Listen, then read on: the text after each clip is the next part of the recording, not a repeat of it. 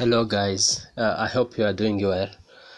Uh, this evening, I would like to talk to you about some positive news uh, across Africa, uh, especially in Western Africa.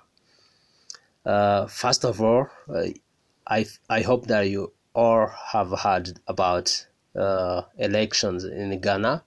It happened peacefully, fairly. There is no complaint. Ghanaians are doing do, uh, doing their work uh, and there is no violence. There is no uh, there is no conflict. It's not the same as we see, we hear. It's not the same as we, we read about america. You know it has been happening in some african countries that during election there is conflict there is violence there is killings there is people people are jailed but it's not the same in Ghana. And it's not only Ghana, it also happened in Burkina Faso. Recently, they had election and it happened peacefully.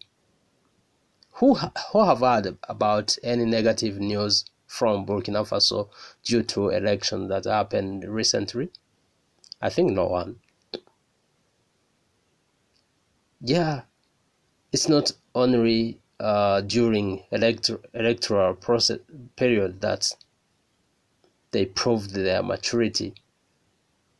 Western people, West African people, they are good at power transfer without bloodshed. It happened in Mali during the coup Nobody has been killed. I have never heard about people being killed in Mali when the coup happened. It's not the same uh, every time, everywhere.